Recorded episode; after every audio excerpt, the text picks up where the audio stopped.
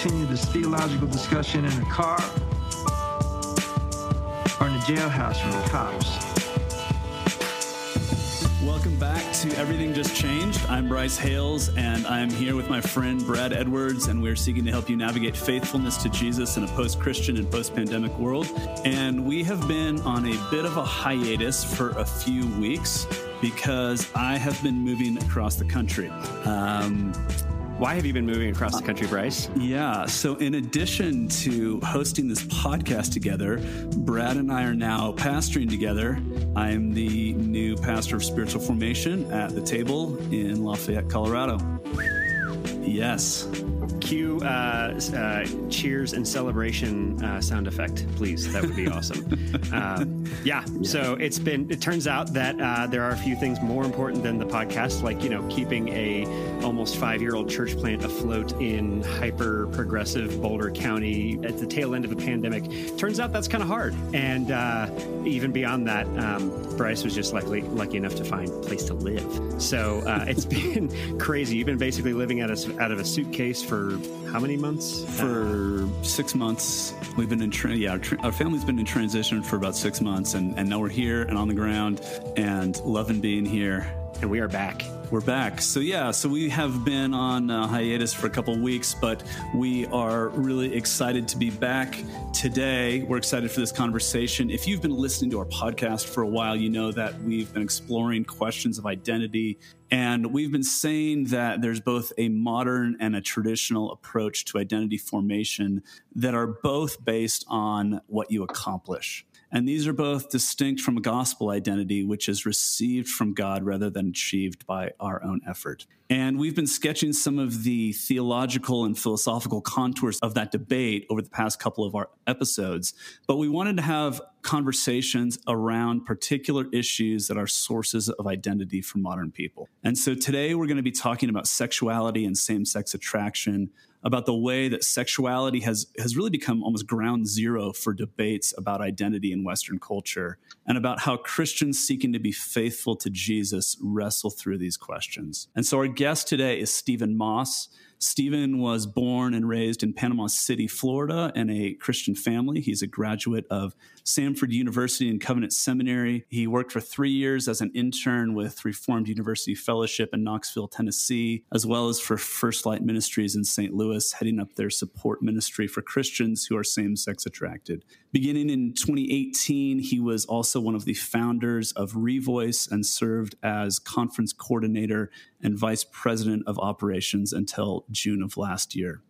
So, Stephen, thank you so much for joining us today. It's great to have you here. Absolutely. It's great to be here. Thank you. Yeah, I think one of the reasons I'm especially excited, Stephen, to, to be talking about this is this is one of those things that, oh my gosh, social media has made so much worse uh, as as a as a way of talking about. Even if the culture wars were not a thing. This would still be a miserable thing to discuss uh, in the context of social media because there's just way too much nuance needed. There's way too much story that is taken out, no context, and so you're doing a really brave thing by by by coming on here, and we really appreciate um, the vulnerability yeah. of just like, hey, I'm just gonna kind of share my story. Um, Absolutely. So yeah, thank you, man. Yeah, yeah, and I think it's important to say, even eh, right at the outset, um, as, as we've been prepping for this conversation, just thinking about the various audiences that uh, that we have a sense are listening to our podcast. Um, there's really, I think, three different um, groups of people we're, we're, trying to speak to in this conversation. So there are pastors who are thinking about issues of identity and sexuality in, in very theological categories. Uh, we also have, I think, good faith Christians who. Uh, for whom some of the terms and categories that we're discussing today are going to be maybe unfamiliar. And then there's also our, our friends, our neighbors, those that we're ministering to who struggle to conceive of any of this uh, question about same sex attraction uh, in terms of God's goodness for us. So we're kind of taking our um, doing doing our best shot to speak to a wide swath of uh, of people there. Um, but just to get things started, Stephen. Well, let's try to pick up your story as issues of gender and sexuality and identity were becoming a bigger part of the cultural conversation nationally and within the Christian church. In 2015, you spoke at Christ Pres Nashville with Scott Sauls about same sex attraction. Can you tell us how all that came together? You know, how did you find yourself as a guy, uh, I'm guessing early to mid 20s at that point, speaking about same sex attraction at a, a fairly large church in Nashville? Yeah, um, it was definitely a surprise uh, to me as much as anyone. Uh, I, I, think near the beginning of, of that talk, I even said, you know, if you had told me just a couple years ago that I would be uh, standing up here on stage uh, sharing about this, uh, I would have thought you were crazy because even just a couple years ago, a couple years before that, uh, I was still kind of thinking through, you know, how can I tell as few people about this as possible mm-hmm. over the course of my life? You know, like maybe my pastors, maybe a best friend, but like, you know, I don't need to tell anybody else. Um, and, and then there I was speaking on stage to uh, a few hundred people and, and, and, going out on YouTube. So um, I had tried dating uh, a girl in college and and it, it, didn't go well. I kind of assumed that everything would just work itself out for me and and it didn't. and so uh, I sat down with my RUF campus minister uh, at the time, the summer before my senior year.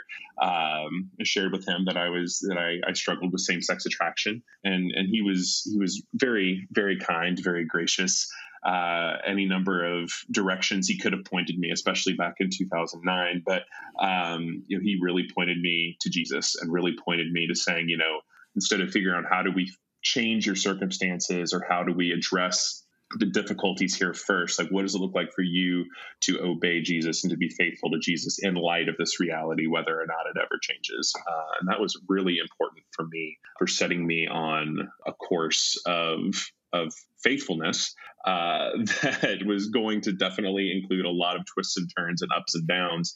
But the expectation being, what does it mean to follow Jesus and be obedient regardless of circumstances, and not need those to change first? What What was it like to hear that initially? Like, how did you receive that? Was that particularly hard, or was that like I kind of knew that? I think in many ways, if he had pointed me to you know a counselor or a program or a ministry that was going to help me try to change my orientation i think i would have really been open to that at the time because in many ways like part of the reason i was telling him was saying like listen this is a problem i need help hmm. i thought i was going to be able to date uh, a woman and have it all just sort itself out that didn't work and so now i need you to help me figure out what to do so I can move forward with my life. And he kind of and he didn't do that. And um, he didn't give me the the clear answer or the clear solution. He really just he well he did what a pastor is supposed to do, and he gave me Jesus. I'm a fixer. I'm a doer. I see a problem. I go for it. I'm like, okay, how do we how do we address this? How do we mm. do it? Um, and uh, my campus minister pointed me to to Jesus instead. That was so key. Yeah, and so you said that was around 2009. Mm-hmm. Um, and so 2015 i think yeah. you you're you're speaking at, at christ pres nashville right. addressing this publicly yeah you know is that for, for the first time so i uh, finally basically i finished up the ruf internship moved to covenant seminary in st louis uh, to start my start working on the mdiv uh, and really when i moved to st louis that was when i decided i wanted to start talking about this more publicly. I realized uh, this is a you know really key part of my testimony a lot of how i really came to understand and believe and accept god's grace in my own life has to do with this part of my story and i can't not talk about it uh, and so it was when I when I moved to, uh, to St. Louis is when I started sharing a little bit more publicly. Uh, I didn't hide it from people. I shared about it when it came up in conversation. Uh, but then January of 2014 is when I finally told everybody in person that I needed to tell in person, uh, and that's when I wrote a blog post and put it out there on my blog. I posted it on social media, and uh, and that kind of set things in motion. Hmm. Um, I had a couple small speaking engagements where I had connections and new people had me come share my testimony. But then uh, I was put in contact with Scott, uh, having been in RUF at University of Tennessee. Uh, a lot of my uh, students there and connections there had all grown up at CPC and were from mm. CPC. Uh, and was put in contact with Scott, and we started talking. And pretty quickly, I found myself up on stage sharing with more people at once than I ever thought I'd share with in my entire lifetime. So, mm. so what what really kind of led me to start thinking about blogging about it or sharing about it at all was I had discovered uh, some some other blogs on the internet at that time from other people who were writing about their story of being gay uh, or same sex attracted, depending on what language they used, uh, but holding uh, to the uh, to the traditional biblical Christian sexual ethic, which meant that they saw the only ways forward for them uh, as far as uh, if they wanted to be faithful to, to God and to Scripture was celibacy or marrying somebody uh, of the opposite gender. And so uh, I had gotten very uh, started reading a lot of those blogs, uh, and that that was kind of fairly early in what was what's known as the Side B movement. A lot of these bloggers were known as Side B, uh, and so, yeah, the side A versus side B lingo. Uh, its origins goes back to uh, a group called the, the Gay Christian Network. It's I think that they go by a different name now, but uh, it went back to to the early days of of the Gay Christian Network with the idea being that they wanted to bring together uh, Christians who were in the LGBT community and try to bridge some differences in sexual ethic. And so they coined the terms side A, meaning uh, Christians who were gay and were uh, affirming, believed that God uh, and Scripture uh, was was affirming or would bless uh, same sex romance, same sex relationships. and then side B were those who were in the LGBT community. but who believed that God uh, in no situations would bless uh, same sex relationships. And so, uh, so that dichotomy started, uh, and th- that lingo started being used more and more. Uh, and so I, I, was really kind of reading these blogs and kind of figuring out, yeah, the side B movement, meeting, you know, getting connected online with people who were who were really writing and speaking. A spiritual friendship blog was big at the time. Uh, you know, Wes Hill, uh, his book Washed and Waiting came out in 2011, and so you know, all of this was kind of happening right there in the early mm. 2000s or early uh, the 2010s. And so, so yeah, so when I when I wrote my blog, I mean, I really wanted to kind of offer. Uh, I mean, a lot of a lot of the writers were were Catholic, uh, were Orthodox, or were kind of more broadly evangelical. And as somebody who was, you know, working for RUF and really planning to go to seminary, wanted to be ordained in the PCA, I saw a lot of opportunities to say, like, I want to write about this more specifically as somebody who is reformed, uh, who is in the PCA, who has grown up in the PCA, who loves the PCA, uh, who, you know, affirms the Westminster standards, all of these things. Uh, I want to write uh, about it from that perspective because I see a lot of opportunities for the PCA uh, to minister well here, and I think my story could be helpful. Uh, and so, yeah, so I was writing as somebody who was saying, I experience same sex attraction. I also hold to uh, the traditional view of marriage as between one man and one woman. That means I'm probably going to be celibate, or maybe I'll marry a woman. But uh, but this is this is where I'm coming from. Really, the way I framed it at the time uh, was the idea of this was a mask I had been wearing growing up. This was something that I was afraid if people knew about me, uh, mm. they wouldn't. Maybe not that they would reject me or that they wouldn't love me, but like something would be different. I thought I was earning their love, mm. uh, and my fear was that if that mask ever came off, that then you know that would change. Uh, and so I really framed my story back at that time, and also when I spoke at Christ Pres, as uh, you know the importance of being able to take off taking off those masks and that, that Jesus gives us the freedom to take off those masks and not have shame over these mm-hmm. things that we're trying to hide and being able to be honest and bringing those to him, bringing those to the foot of the cross. Uh, and living honestly in community. So yeah, that was really kind of the, what motivated me to to write that blog post, and then kind of what I wanted to help hammer home when I spoke yeah. at Christ and, Pres. And so, what what was the reaction to your blog post and, and speaking at Christ Pres? It was, uh, I mean, it was largely positive. You know, it was. I, I got a lot of you know very supportive comments. Uh, you know, very few. I mean, few of any people who who knew me, who were in my life, you know, had any kind of negative feedback. Um, you know, it, it really, I, and even in my mind, I, I really didn't see it as anything controversial. But there was some after the blog post and speaking at Christ Pres. Um, there was a lot of criticism as well. Less in the mainstream, less you know out there, but kind of in the the corners of uh, reformed and, and PCA social media blogosphere. Uh, my name started coming up more and more. And that was, uh, you know, as somebody who was at this point just a second year seminary student, on one hand, there was that part of me that kind of relished, you know, being relevant or being controversial. But then there was also that part of me that was like, you know, my gosh, I'm just like, why are they talking about me? Why are these people who don't know me uh, assuming that they know all of these things about me and my life? You know, I'm watching on uh, social media comment sections as you know oh, elders. There, there's your first mistake. There's your first mistake.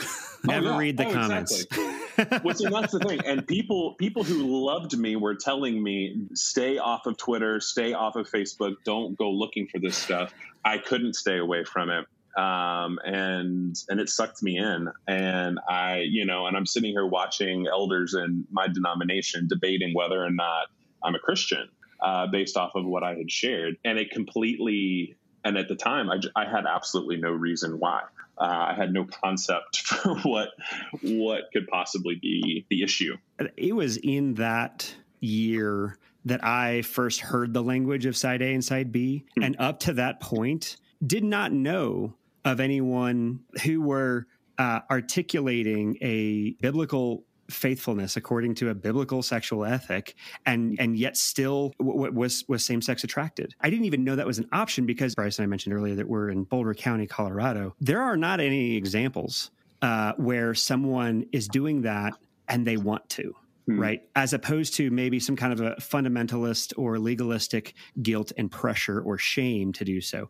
Th- sure. That there is a joyful obedience in something as significant to your identity in terms of how our culture understands identity as your sexuality is is just bonkers and almost unheard of. In fact, I, I shared your blog post with someone um, who was at our church plant at the time, mm-hmm. and the the guy just like wept because he literally didn't know that was possible. He hmm. thought mm. that it would be unavoidable that he could either, uh, you know, he would either be gay or a Christian, or he would be same sex attracted or a Christian and that right. he couldn't do both because he wasn't out there looking for uh, you know the gay christian network or you know he wasn't sure. he wasn't searching for that because he came from a, um, you know a more moralistic church background and and didn't know that that could even exist like that right. there there might be a way for him to actually follow jesus in light of his sexuality sure well and and the issue is, I mean, in many ways, I mean, I was still very young, very just getting started in, in seminary. And,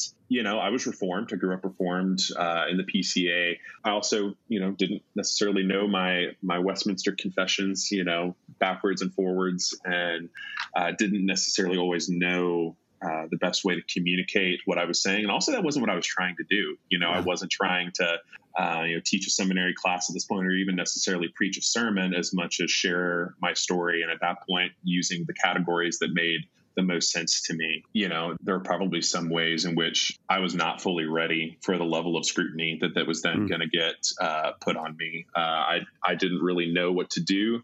Didn't necessarily hadn't really developed the thick skin necessary to to deal with that kind of uh, criticism and those kinds of attacks, even if they were coming from you know more uh, uh, you know more not necessarily mainstream venues. Um, and then on the flip side, you know, I, I was getting a lot of praise heaped on me as well.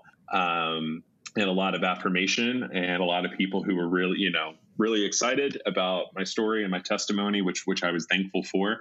Yeah, and you know, and so then it really as uh, you know, I started uh, started getting angry. You know, a lot of a lot of frustration and resentment started building. You know, I always like to tell people, my gosh, I you know, I was I was nailing my classes uh, the beginning of seminary, and then just it, it was it was a fight to the finish in hmm. terms mm. of um, you know a lot of depression uh, came in. I was that was a real struggle for me near the end of seminary.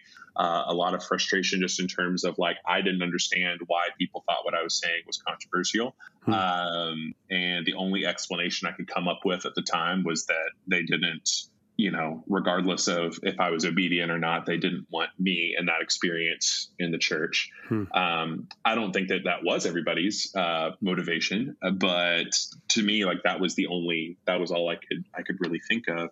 And then on the flip side, um, you know, I'm, I'm sitting here thinking like, is this is this actually what I believe? You know, like I, I kind of, you know, came out and went public real quick, but now I'm like really near the end of seminary, was really wrestling with, is this like, am I, I'm about to go get ordained in the PCA. Is this actually what mm-hmm. I believe? Because if it is, I need to figure it out now.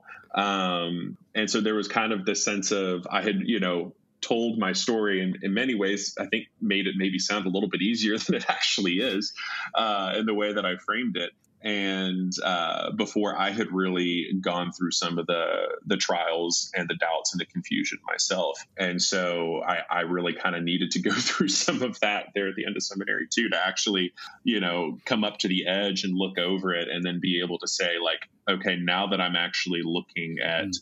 what it is that I'm giving up, what it is that I, I, believe God is asking me to say no to, is it actually worth it? Am I actually going to say no? Wow. Um, because if I think I might not say no at some point, I need to go ahead and figure that out now. And so, really having to come up to that line and wrestle with that and actually going to the arguments. I mean, emailing people I knew who were affirming, who had gone affirming at certain points, pastors I knew uh, who had formerly been in the PCA.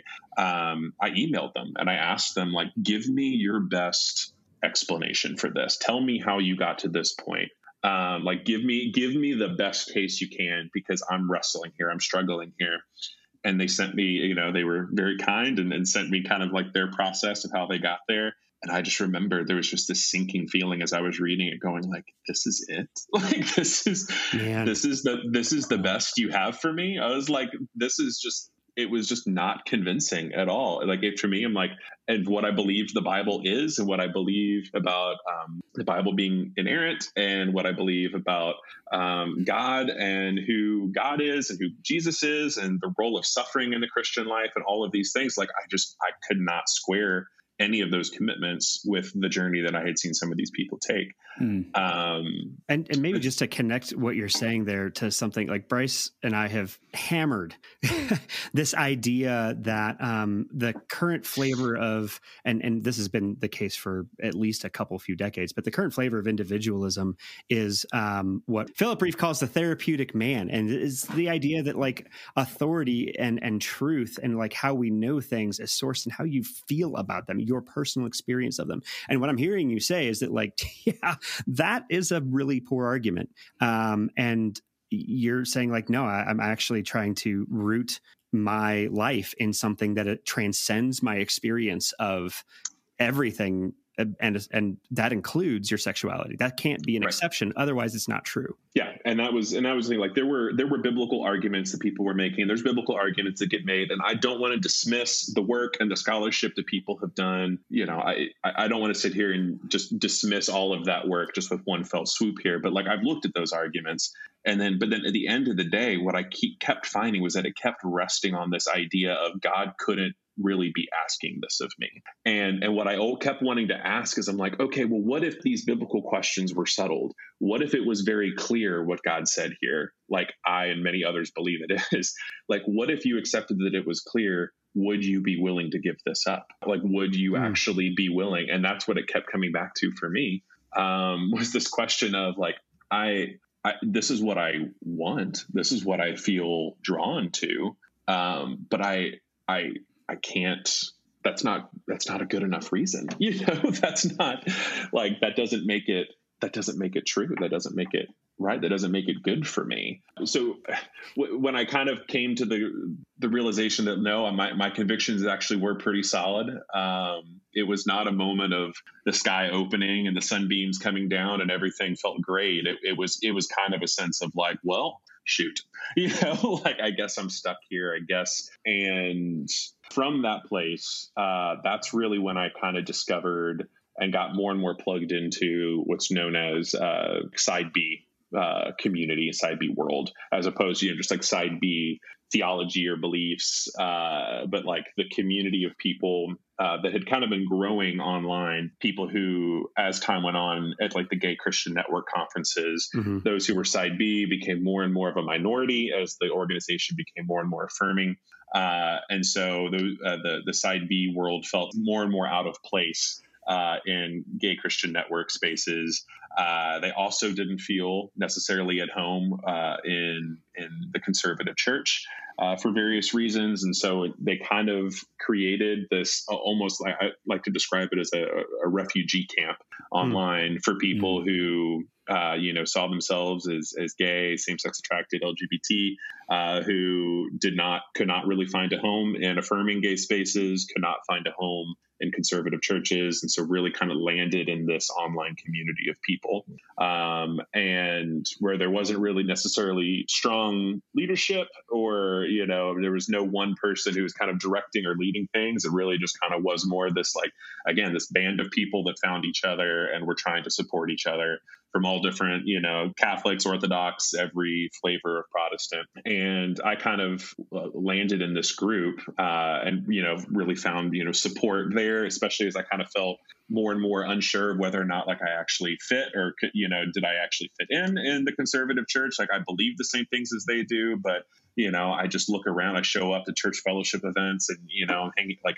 just other Christian men, and I just feel like I have very dissimilar interests to them, and I just don't always have things in common. And especially being single, and you know, it just kind of I, I really found what felt like a home and a community and a purpose within that community online. I can imagine that in this extremely black and white world of like homosexuality bad, heterosexuality good, and the church, you know, a healthy approach from the church in that kind of very that dichotomous uh, way of framing things it's probably gonna be like, no, you're accepted here, but probably not.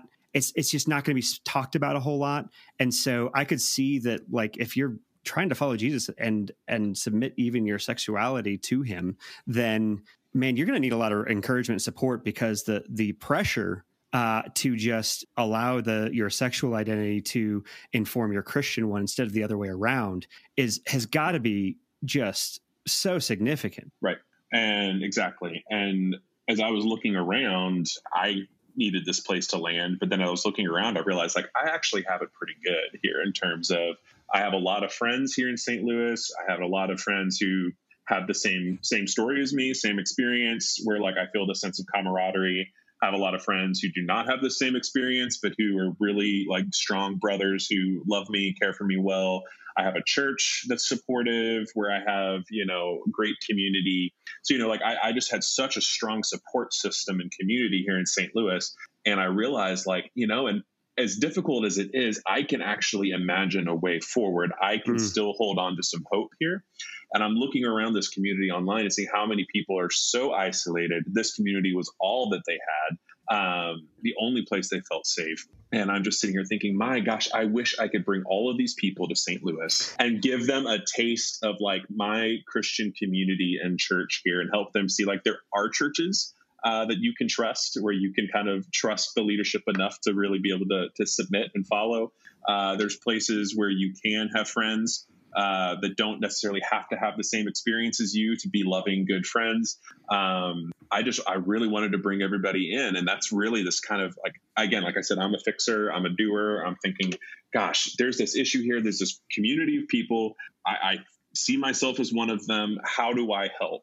And to me, I, I was really kind of got hooked on this idea of how do I bring people in to experience what I've been blessed with here in St. Louis. Hmm. Um, and so there's a lot of different things that led to to Revoice, a lot of you know different people involved and who followed their own paths and their own kind of journeys that all kind of brought us together in that moment. All I can share here is is you know my own story and experience. But yeah, I was I got connected uh, with Nate Collins and uh, the summer of 2017, uh, and we realized that we both had a very similar passion for wanting to minister uh, directly to people who were were gay, same sex attracted, who were Christians, who held traditional beliefs, and who felt like they didn't have a place to belong. Hmm. And and my real strong passion wanting to move this forward was to say like I want to help open the door of the historic traditional Orthodox church. You know, I asked uh, my church to host it, and and they agreed. I asked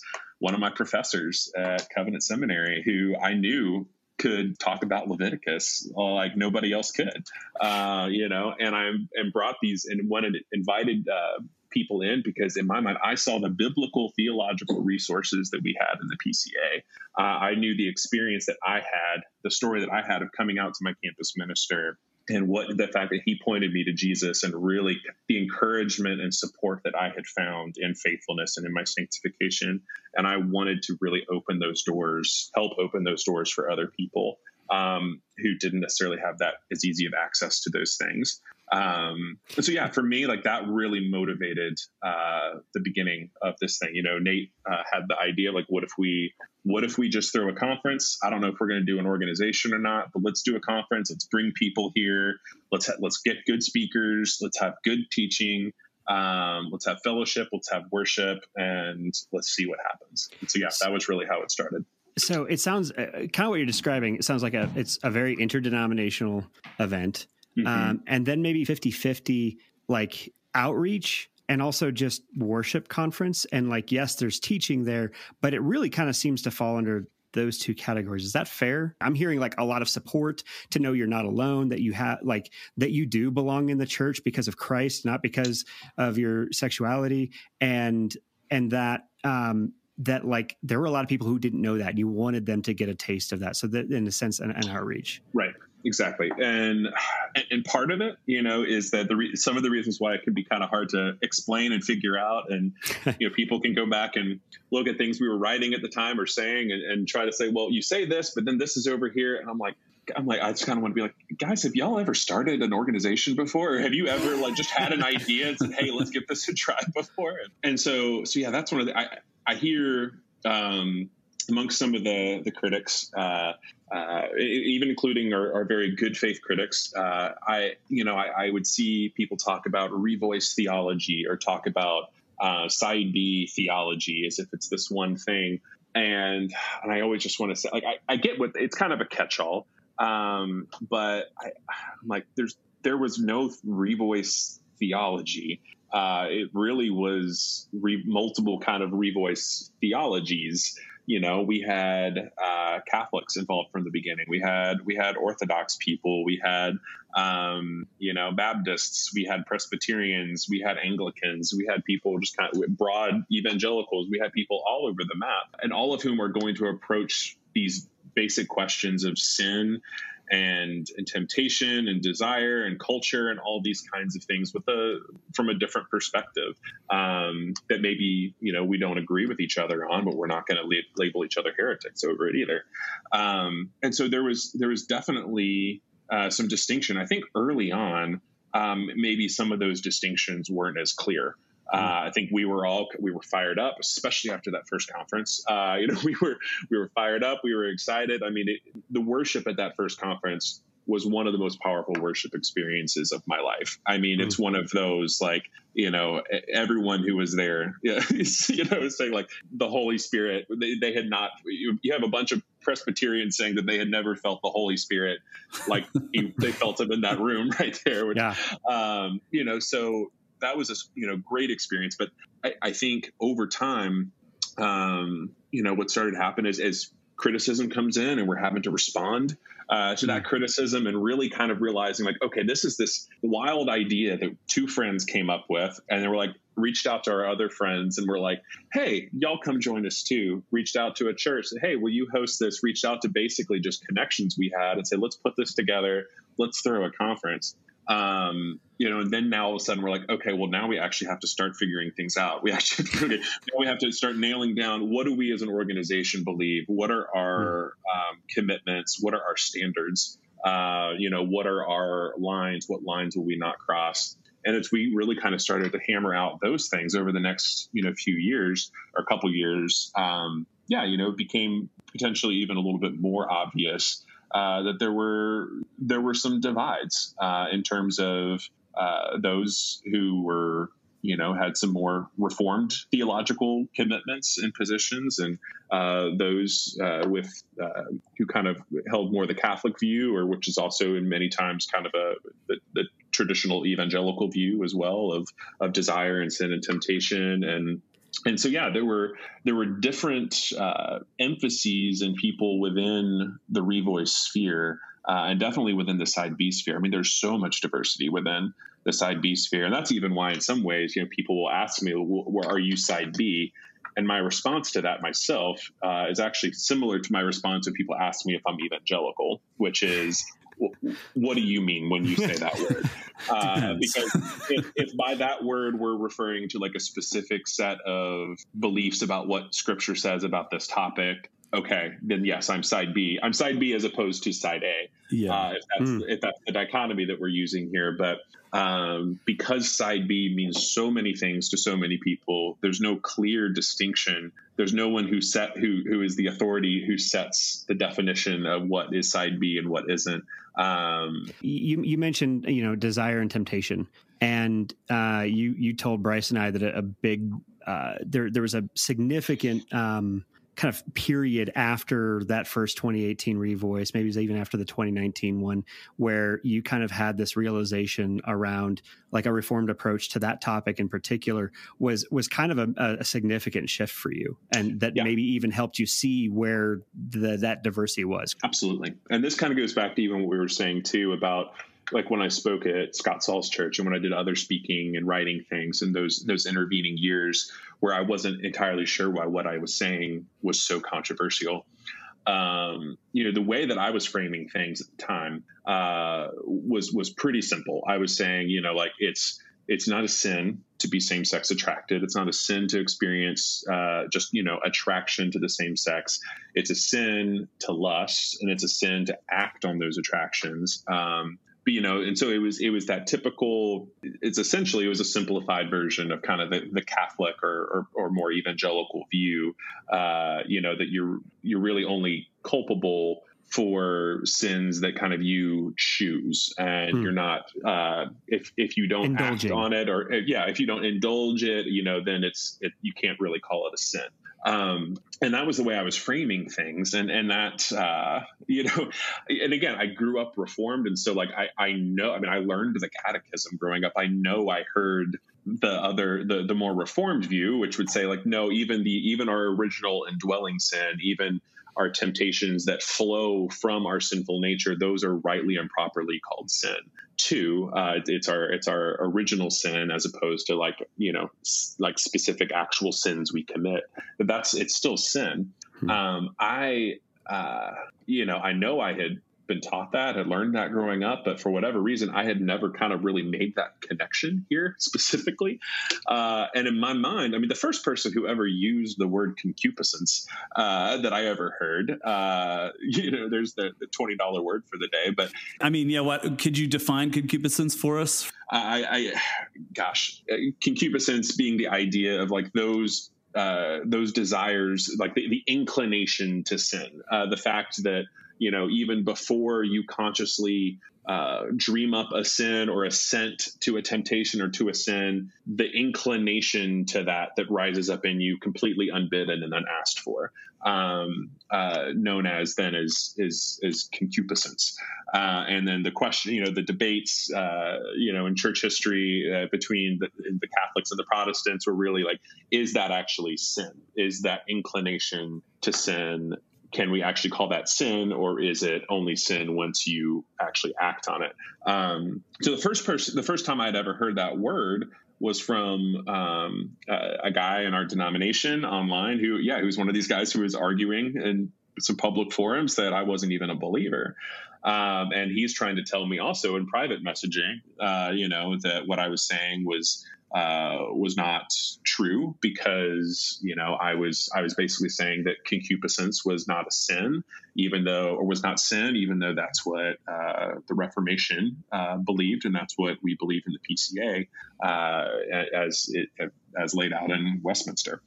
And I and to me at the time, like that sounded barbaric. I was like, well, that can't be right.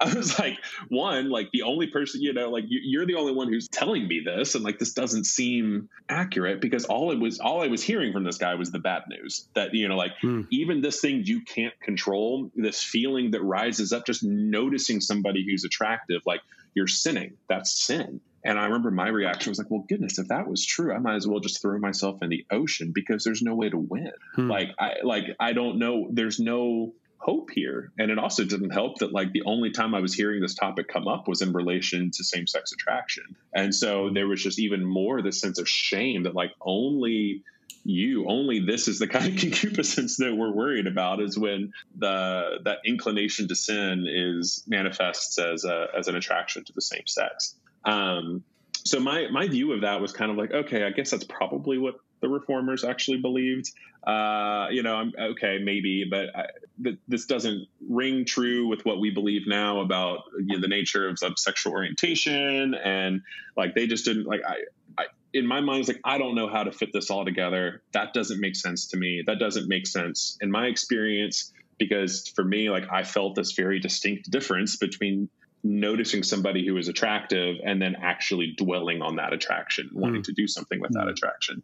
Um, and so it really wasn't until I was I was working for this uh, local ministry, First Light, and I was writing uh, our statement of beliefs for our uh, our ministry group for for people who are same sex attracted, and uh, in our ministry uh, in our statement of beliefs, I wrote uh, the phrase something along the lines of like it's not a sin to be attracted to somebody of the same sex; it's only a sin if you act on it.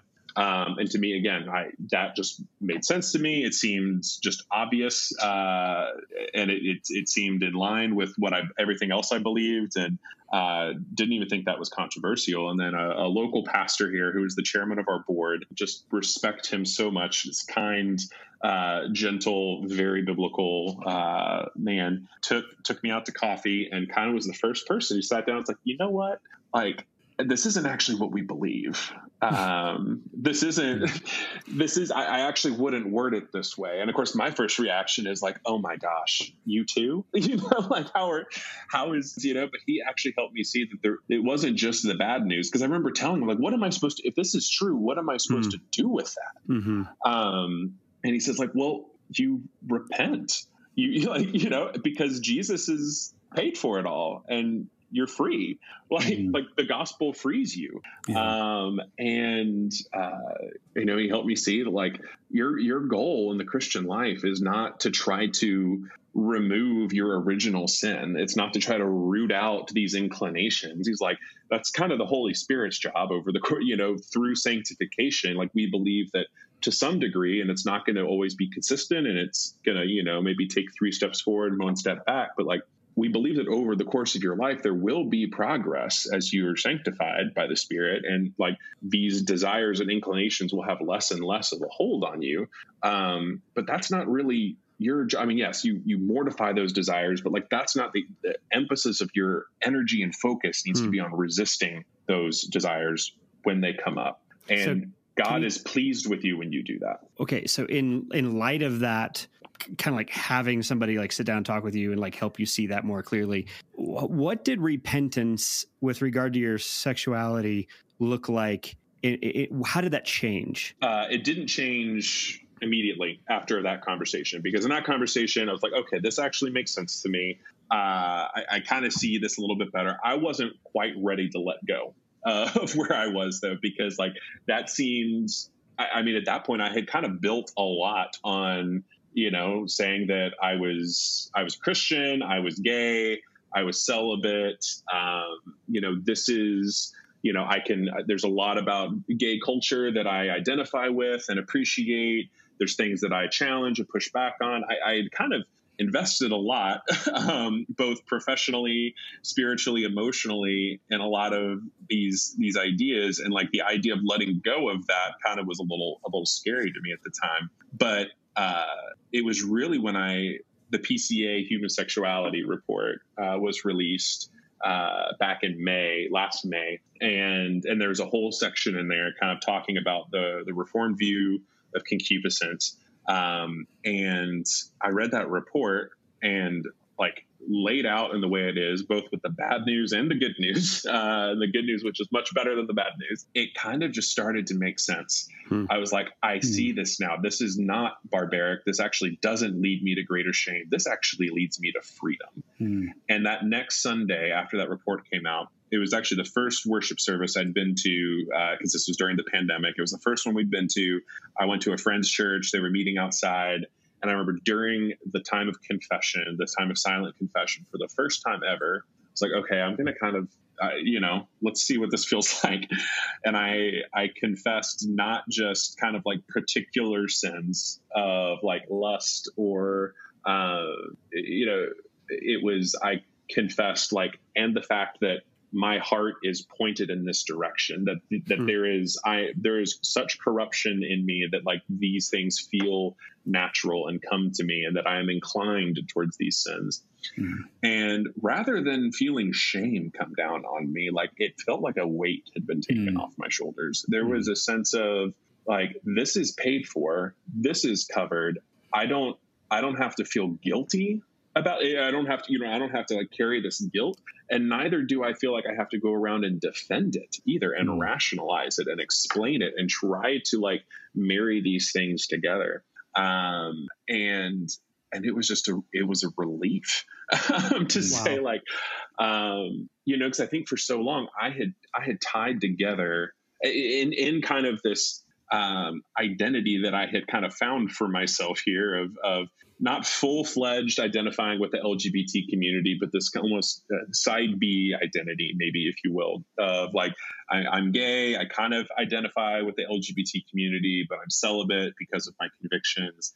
And with that kind of identity that I would, I kind of had for myself, um, I was tying together a lot of things with those attractions and with those temptations. I was tying together things about the fact that I like to dress colorfully. I was tying together things like I preferred musical theater to college football. I was tying together, you know, the kind of TV shows I like to watch and all of these things, even like how much I use my hands when I talk, things like this that I like are all uh, I was tying up with these uh, these temptations and these feelings. So what I had felt like for so long was well, if I believe that these temptations and these attractions are sinful in and of themselves, then that means that every all the rest of this stuff I have to see as sinful too. And that's mm. where that shame would creep in, because then that mm. means that it's not just my desire for something that's sinful that's sinful, but it's this these other parts about me like the fact like the kind of music i want to listen to the kind of like like liking musical theater you know um you know all of these kinds of things that then also become something that I have to reject or repent of if that's all mm, wrapped up together. Yeah. Or similarly, on the other side, when they're all wrapped up together, if I don't want to say that all of those things are wrong and sinful, then I kind of have to also believe or convince myself that those attractions aren't sinful either.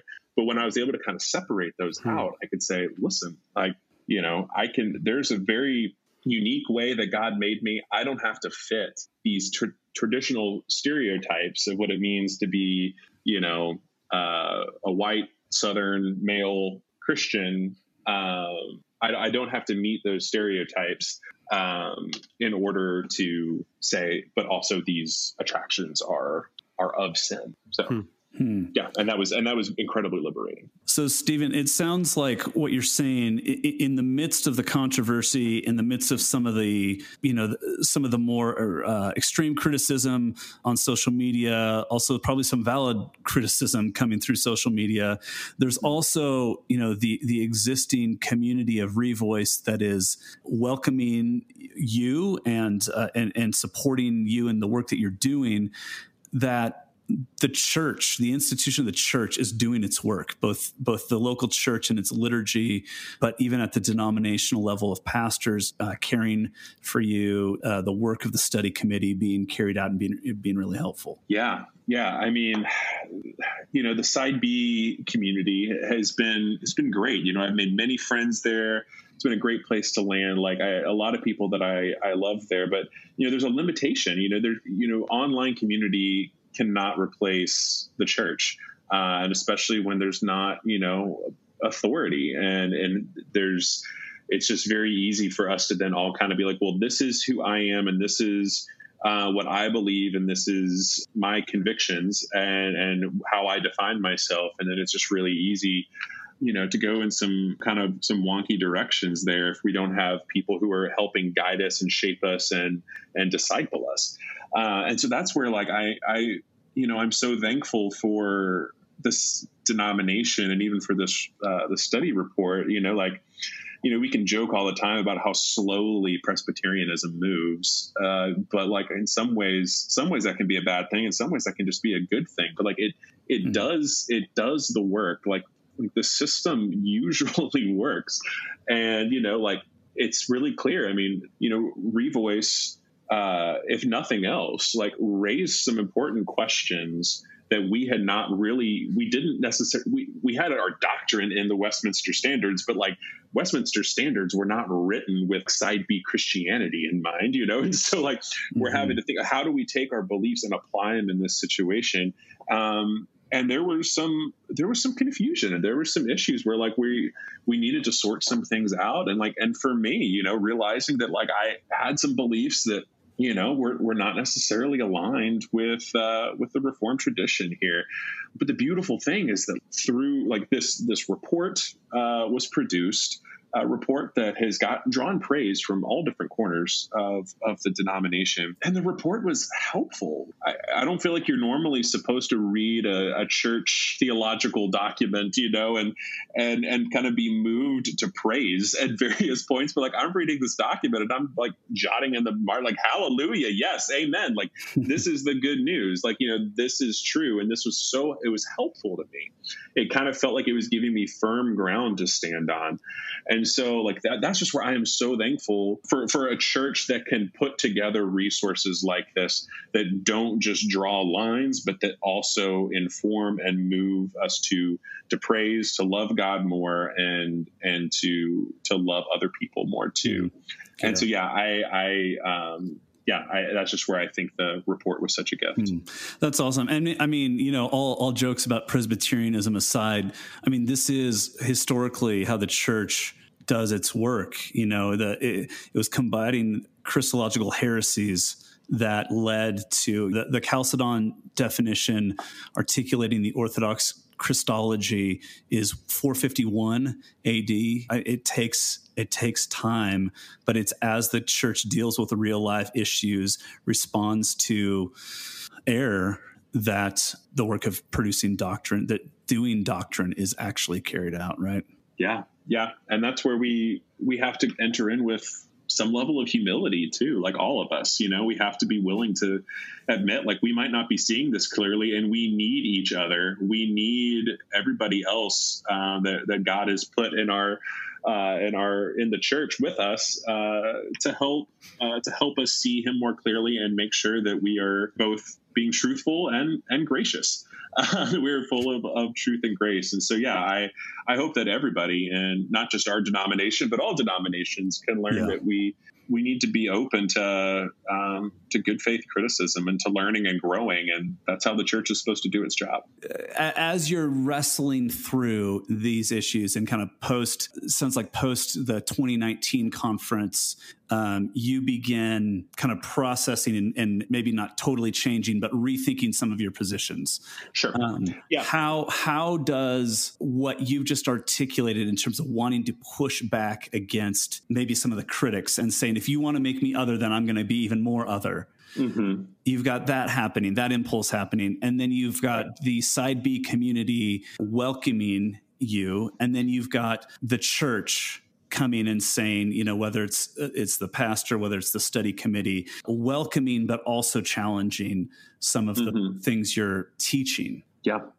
I for me honestly a turning point I would say was um, and this was even before uh, the, the study report came out but it was going to attending GA, uh, the PCA's General Assembly back in 2019 as a visitor. Um, mm. I kind of came in with uh, with almost like a, a, a besiegement uh, mindset, uh, ready to connect with people, have conversations, explain, defend what we were doing, and almost almost spoiling for an argument or for a fight. Mm. Um, and I really was just kind of struck by not across the board, but in general, the sense of the people I met, the people I ran into, willing to listen, willing to talk, willing to engage. Um, you know, I sat down with a number of pastors and elders over my time there and, and just was really kind of struck by the spirit of wanting to listen, wanting to understand, and and having and asking good questions that were really making me think because mm-hmm. uh, up until that point again like in my mind it was like the only reason you'd be opposed to what i'm saying is if is if it's coming from a place of fear if it's coming from a place of well you just don't want gay people in your church you know or like you'll never be satisfied no matter what we say. So why should we bother trying to use language that makes you happy? That in my mind, that was really the only reason why people would be opposed. But as I started listening, I started, you know, like, okay, yeah, I, I, I see that. Yeah, maybe this is this could be unwise or this wording could be confusing for people. But overall, it was really the times of worship at General Assembly hmm. too, where um, of, of, worshiping together with people who I even still had very sharp disagreements with. You know, people who perhaps had made speeches on the floor that I really did not like, you know, or did not agree with, and but then worshiping together and feeling the sense of like this is the church is my people. Like this is where I belong. This is who I am. This is, you know, when I was baptized as an infant like this is the people that i was baptized into. This is the identity that i was given. And um and yes i experience same-sex attraction. And there is some degree of like connection that that gives me with other people. There's a sense of like of shared experience uh you know walking this journey together. And there's there's benefits there. But really seeing like at the core, like I am part of the church. Uh, I am part of the body of Christ. And like this is this is where I'm committed. These are my people. Um, and and there was this kind of a little bit of a sense of conviction in my heart about the ways to which I, and again speaking purely of myself, of the ways that like I had kind of been moving myself away from the church and really tr- trying to kind of like find my identity, not so much with the broader LGBT community, but with this kind of uh, this side B world or side B community, uh, with Revoice, with this community where I felt comfortable, I felt seen, I felt understood, I felt welcomed, I felt safe. All of these things are good. Um, it really is a you know a, a, remarkable community of people in the ways that um, you know the, the love and mutual support and the ways that people are helped to oftentimes feel like they have nowhere else to go. Um, you know, and I want to take nothing away from that, but for me, um, it had become an identity for me. And as much as I argued at the time that, like, you know, that by calling myself gay, I'm not making this my identity. And, it, and it's not like gay is a, a, magic word or something that automatically changes your identity when you use it. But, like, for me, I, as I was just examining my own heart, I was realizing, like, this is actually, this is actually creating distance uh, for me between between me and the church, the way that I was using it and the way that I was thinking about it for myself. Hmm. And so, yeah, going to GA, I think was was a really helpful experience in terms of like not so much like the a big kumbaya moment where all like you know we all get along, we all see eye to eye, but the sense of like this is this is the church. This is where i'm called to serve. And when you say putting distance between you and the church you mean like that was something you were doing not something that was the result of your using the word gay? Like you're saying like in your own heart that was putting distance right okay. exactly exactly it, it, and, and it sounds like you kind of come to general assembly in 2019 almost with this um, kind of view of i'm willing to answer hard questions but also if people would just know me and hear my story then they would understand where i'm coming from and maybe right. you're you're leaving general assembly realizing that you needed to be there for your sake as well. Exactly. And hmm. and that I had things to learn. And really that was that was kind of what started the paradigm shift is that like realizing you know I, I kind of been lumping all of my critics into into one category and realizing like there are actually some critics out here who have who are raising really good points who do know me who do love me who have demonstrated and proven time and time again that they actually do care about me and care about uh, other people who are who are same sex attracted, who are gay, uh, you know, the LGBT community, you know, and and I need these are people I trust, and I need to be willing uh, to listen and mm. and consider and and yeah, I mean, I I and so yeah, it really kind of and then and then ultimately when when my position on you know concupiscence when I kind of realized like oh wait no I, I actually I think I was I was wrong about that uh, and I, I, or at the very least, like I, I need to talk about this differently, or I need to think more carefully about this. It did start changing some things for me, uh, other uh, other things too. Again, such as such as language, you know, and I want to be, you know, really careful about how I use this language. I do think it's a wisdom issue. I mean, I do think it's, you know, I, I as the PCA report says, I, you know, it definitely should not be it's not wise to over police the use of language. Um, and we hmm. really need to understand where people are coming from on this. And I, I, still have many close friends who, you know, who use different language than I do now. And like, and I see where they're coming from and I will, you know, I will defend their ability to use these words and not be considered mm-hmm. unorthodox because mm-hmm. of this. You know, like I, I, I know their hearts, I know where they're coming from. And and for me, there's even times I'm like, yeah, I think there are times when it could be wise for me to call myself gay instead of same sex attracted, depending on who I'm talking to. Um, but ultimately, what I what, what started changing for me was realizing like I I don't want to use a construct. I don't want you know, for instance, gay Christian.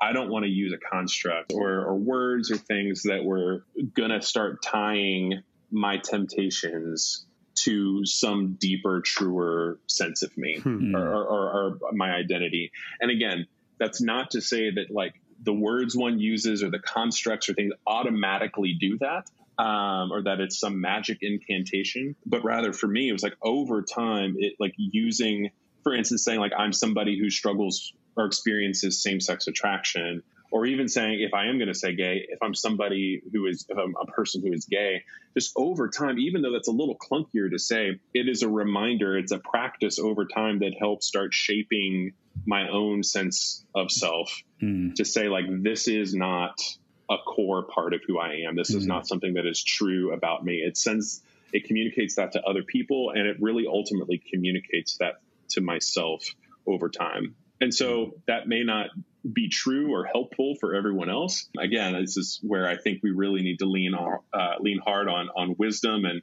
compassion and and and listening to each other. But for me, it, it really came down to um, this has not been healthy for me, and it's actually going to be much much better for me if I kind of start changing the way I talk about this and understand myself. Yeah, that's really helpful. Thanks. So, okay, so then you, uh, so you go to General Assembly in 2019.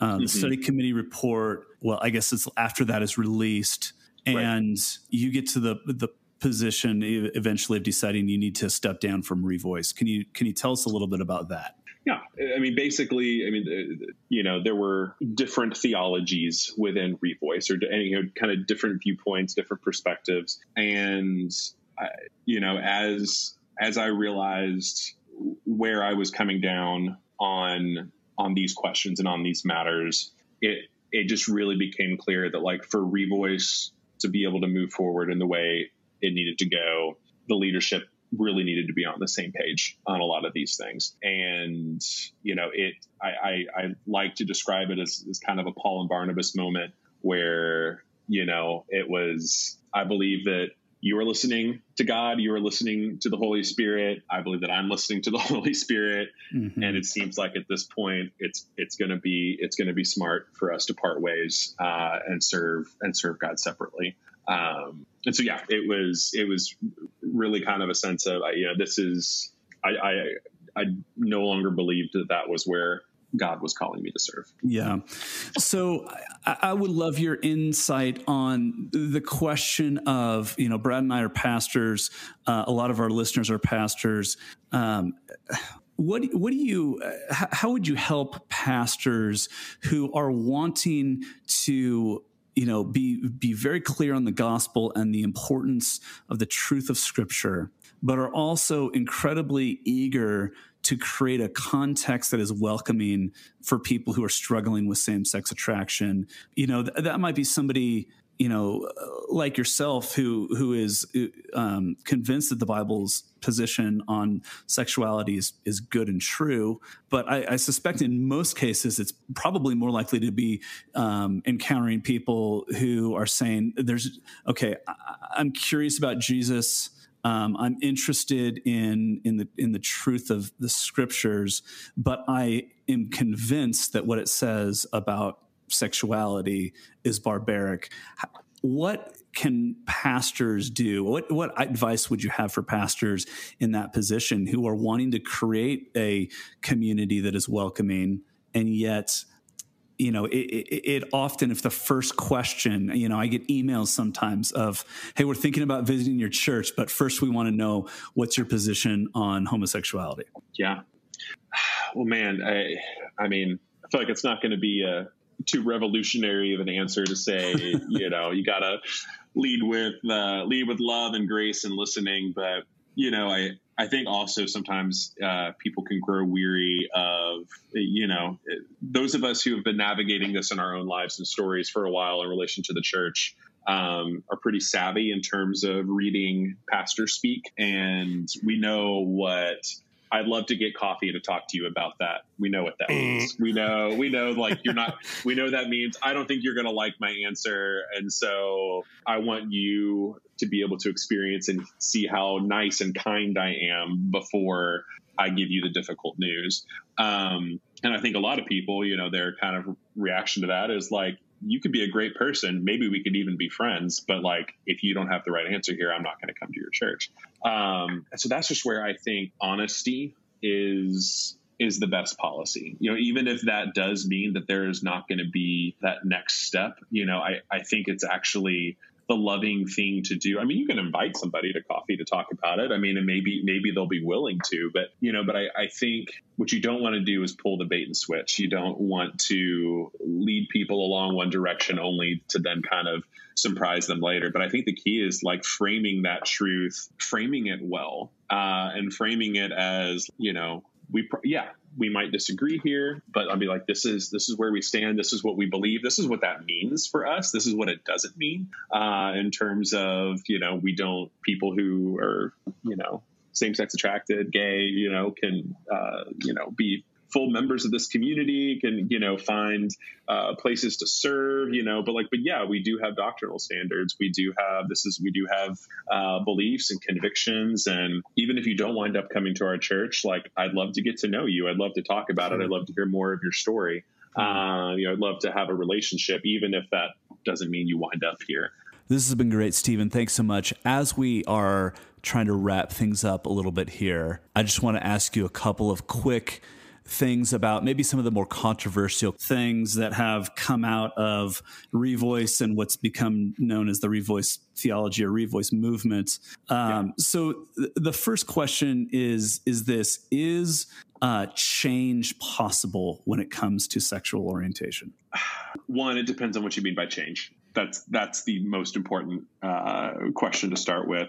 Uh, my shortest answer is yes uh, changes possible. By that, I don't necessarily mean, you know, complete orientation change. Like I was only attracted to men and now I'm only attracted to women. I, I don't think that that is, you know, I, I, that just doesn't really happen, which is not to say that God couldn't make it happen. But no, I think in terms of, of change, in terms of uh, lessening experiences of temptation um, over time, uh, yes, I, I, I think change is possible. Okay. Um, is desire that was not wanted something that should be repented of? I think yes.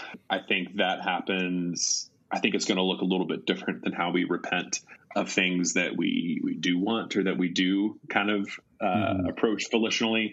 Um, you know, it's going to be more of a general repentance um, you know but i but yeah but i think that repentance for those things really kind of helps set our framework and our mindset for understanding that you know we uh, that our whole we were dead in our sins. Our nature is still corrupted. And even as new creations we are going to be able to to grow and become more and more like christ. But yeah the understanding yeah. that like these things still flow from sin um, are still in and of themselves properly known as sin. Um, I, I, actually think that being able to repent of those leads to a lot more freedom than actually than mm-hmm. leading to shame. Yeah, at least for myself, that's what I've experienced. Mm. And then, should Christians use the term "gay Christian"? Ooh, um, I think it's it's a big it's a big wisdom thing, and and this is where I, I, think there's actually two questions that often get conflated in this one.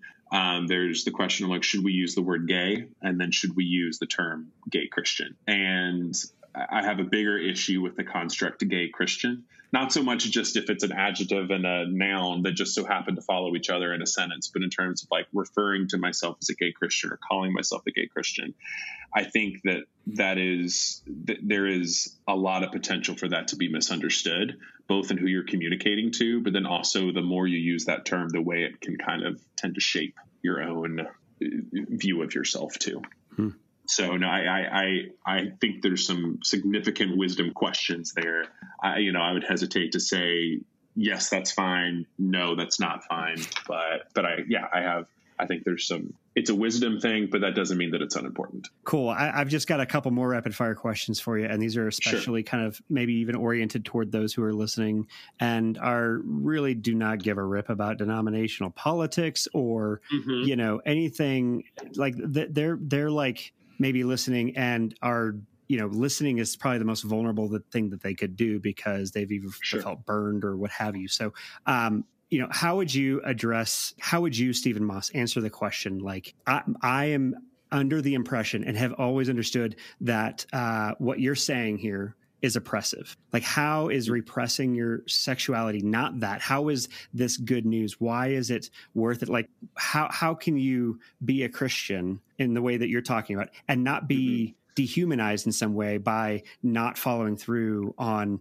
your orientation? Absolutely. Um, I think first and foremost, I would say, like, you know, I believe that we are heading for uh, uh, the new heavens and the new earth in which uh, there will be no more marriage except for the marriage of uh, the church to, to Jesus. But, you know, and so we're heading towards a future where, in some sense, we're all going to be single. And and so when I look at the trajectory of, of, of human history and trajectory of scripture towards singleness that is the end that is the what we're pointing towards i just i just reject the idea that being coupled or uh, or romantic a romantic relationship or even sex uh, is a core part of of being human. And it's even just kind of a it can be an especially kind of cruel position for you know someone who can't get married for any number of reasons um, to say that they're somehow not experiencing the you know the full breadth of the you know the human experience um, by not being married or not having a romantic relationship. And so but at the same time i also don't want to take away from the fact that there is difficulty. I mean there is longing there. There is sadness. There is loss. Like there is a lot of good too, you know, like, you know, God provides, but there is a difficult road to walk in the same way there's a difficult road to walk in marriage. But I ultimately just have to come back and say that Jesus is better. You know, that if, if Jesus is who he says he is, and Jesus did for me and for the church what he's he said he's done and what I believe he's done, uh, then that means that Jesus is ultimately trustworthy. Hmm. And that means that Jesus is good and Jesus is worth it, both here and now, as well as in the world to come. And so it's not so much to try to take away or say like, oh no, it's easy. It's no big deal. Like, you know, giving up, giving up sex or even more so giving up a relationship. Uh, it's, it's certainly not easy and especially not in our culture but but that doesn't mean that there is you're not just giving it up you're giving it up for something that you believe is better. Hmm. um, and i think when the beauty of that picture you know kind of captivates your heart and grabs your grabs you by the soul you kind of you it's know. yeah and that's why i always tell pastors you know who are talking to people is like you gotta you gotta introduce people to jesus first. They gotta know jesus first because you know that's jesus is the only way that any of this makes sense. You know that's you you you got to see the beauty of jesus and what he has to offer. And this is where rachel gil i highly recommend rachel gilson's book uh, born again this way and her story of coming to christ. Her beautiful story of how she was not a christian in college um, she was you know, dating women uh, and then just becoming a christian and then realizing wait if i actually think this is true then Jesus is better than anything else that's on offer here, and wow. that's uh, that's the that's really the approach. Okay, man, that's good. Last question. I yeah. I, I, a narrative theme that I hear throughout your whole story, this whole conversation mm-hmm. we've been talking about, is always either in the background or the foreground mm-hmm. is the bride of Christ. Hmm. And in the midst of your wrestling with this, pastors, communities, different people have have been a part of your life and pointed you in the direction of Jesus and his worth mm-hmm. in ways that uh, man like I just I I have I have so many friends that that that their experience was the opposite that the bride of yeah. Christ was um, particularly painful not accepting right. it was they were told that they couldn't belong there um, yeah. and never mind concupiscence, or if I pronounced it right. Sure, uh, right. Uh, so, can you talk about speak specifically to those who've been especially burned or disenfranchised or gun shy uh, around the topic of SSA, their experience or the experience of their friends, et cetera? Like, why should they give the church another chance? And and like like what has that meant to you? Like like translate your experience to that. Yeah. Well, I mean, I think any any response or reply that the church has on this, I mean, has to begin with repentance, right? You know, we have, uh, at the expense of um, getting doctrine correct, have oftentimes done significant damage or great abuse to people in the church uh, over this, both in, inside the church and outside the church. And I think we have to acknowledge that. We have to repent of that. We have to listen to the stories of people who have uh, been deeply hurt uh, by people in the church. But yeah, I it's always so tough when I when I tell stories about ways that things have gone well or, or, good churches I've been in or good pastors I've had, even the pastor who responded so well when I came out to him. Because on one hand, I realize that that's not true for so many people, as you have as you've uh, referenced. So many people have a you know way more difficult road or, or, or story here than I do. But part of my desire in wanting to share that is in some ways to hopefully point to the fact that there is hope. Like there is uh, the, the church can be a family for everybody, for married, unmarried, those who are same sex attracted, those who are not, you know, Democrats, Republicans, old, young, you know, all across the spectrum. Like the church can be that family, and that is the good news. That is the pot. That is what. Not the good. That is not the gospel. Like that is that. That's the good news here. Is like that's what we uh, really need to put front and center. Mm. Because again, it's like people need to meet Jesus before any of this is going to make sense. People need to see a better community, a better a, a place where they can fit in, a place where if they give up sex, if they give up this relationship that seems like it's going to mean so much and be so significant, they need to know that there's going to be a better and more beautiful place for them to land. They're not giving up love. They're not giving up intimacy. They're not giving up um, you know, having spiritual children, having brothers, sisters, mothers, fathers. Like there is a family waiting for them and there is love. Hmm.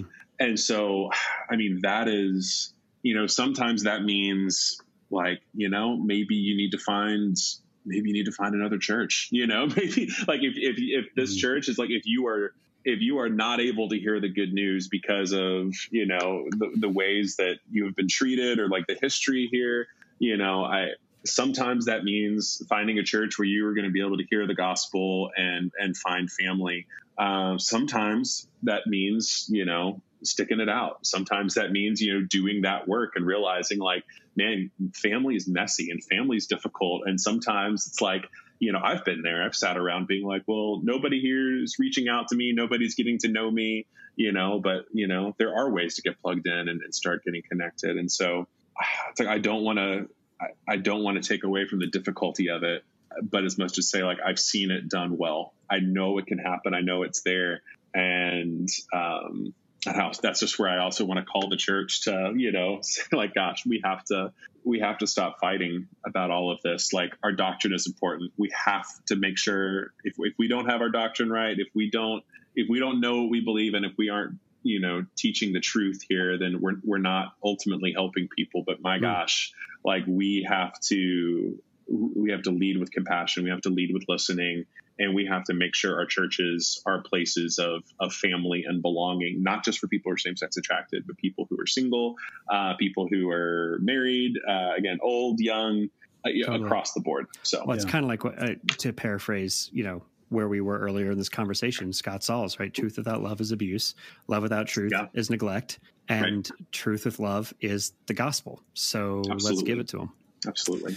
Yeah, Stephen, thanks so much for talking with us today. I, I, I um, one of the things I've been thinking about as we've been talking is th- these issues, the issues of sexuality, um, are so personal and issues about same-sex attraction are, are so controversial in our time mm-hmm. that it, it can just be so hard to even talk about and yet it's so important that we do in order yeah. to love uh, both those who experience same sex attraction, but I- increasingly just all of our unbelieving neighbors. Mm. I know it's a hard conversation to have, but I think in order to to be the people that Jesus is calling us to be in the world, we've got to be willing to have the conversations and not say that the mistakes that we're willing to make are only those falling off on the conservative side of the spectrum. Right. We, we have to be open to risking fall, uh, falling off on these sort of, you know, I, I, hate using the political terms, but the, the left side of the spectrum, the left, left side of the yeah. road as well. And I think what we've heard you say and what you've modeled over the last number of years is not just a willingness to um, be vulnerable about your own story and speak into issues that are difficult, but you've also been willing to to listen and to say, mm. "Okay, I was wrong. I I've repented. Um, I have learned. I've changed my uh, you know things I'm, I'm believing and teaching when I've been corrected. You've also not let your experience trump your passion for following Jesus and for uh, the truth of Scripture. So thank you so much for doing that, and thanks for sharing your story with us today. I really appreciate you being here. Absolutely. I appreciate the opportunity. Thanks so much for joining us today. This has been a long but important conversation. If you're just joining us for the first time, please go ahead and hit subscribe. We're exploring issues around identity and following Jesus in this post Christian world every week, and we would love to have you with us. Next week, we'll be talking with Michael Wear about politics and how political ideology has supplanted faith in the identity formation process of so many Americans. We'd love to have you with us for that. I'm Bryce Hales with Brad Edwards. Our new theme music was recorded by Danny Rankin, who also designed our logo. We'll be back next week helping you navigate life in a post Christian and post pandemic world right here on Everything Just Changed.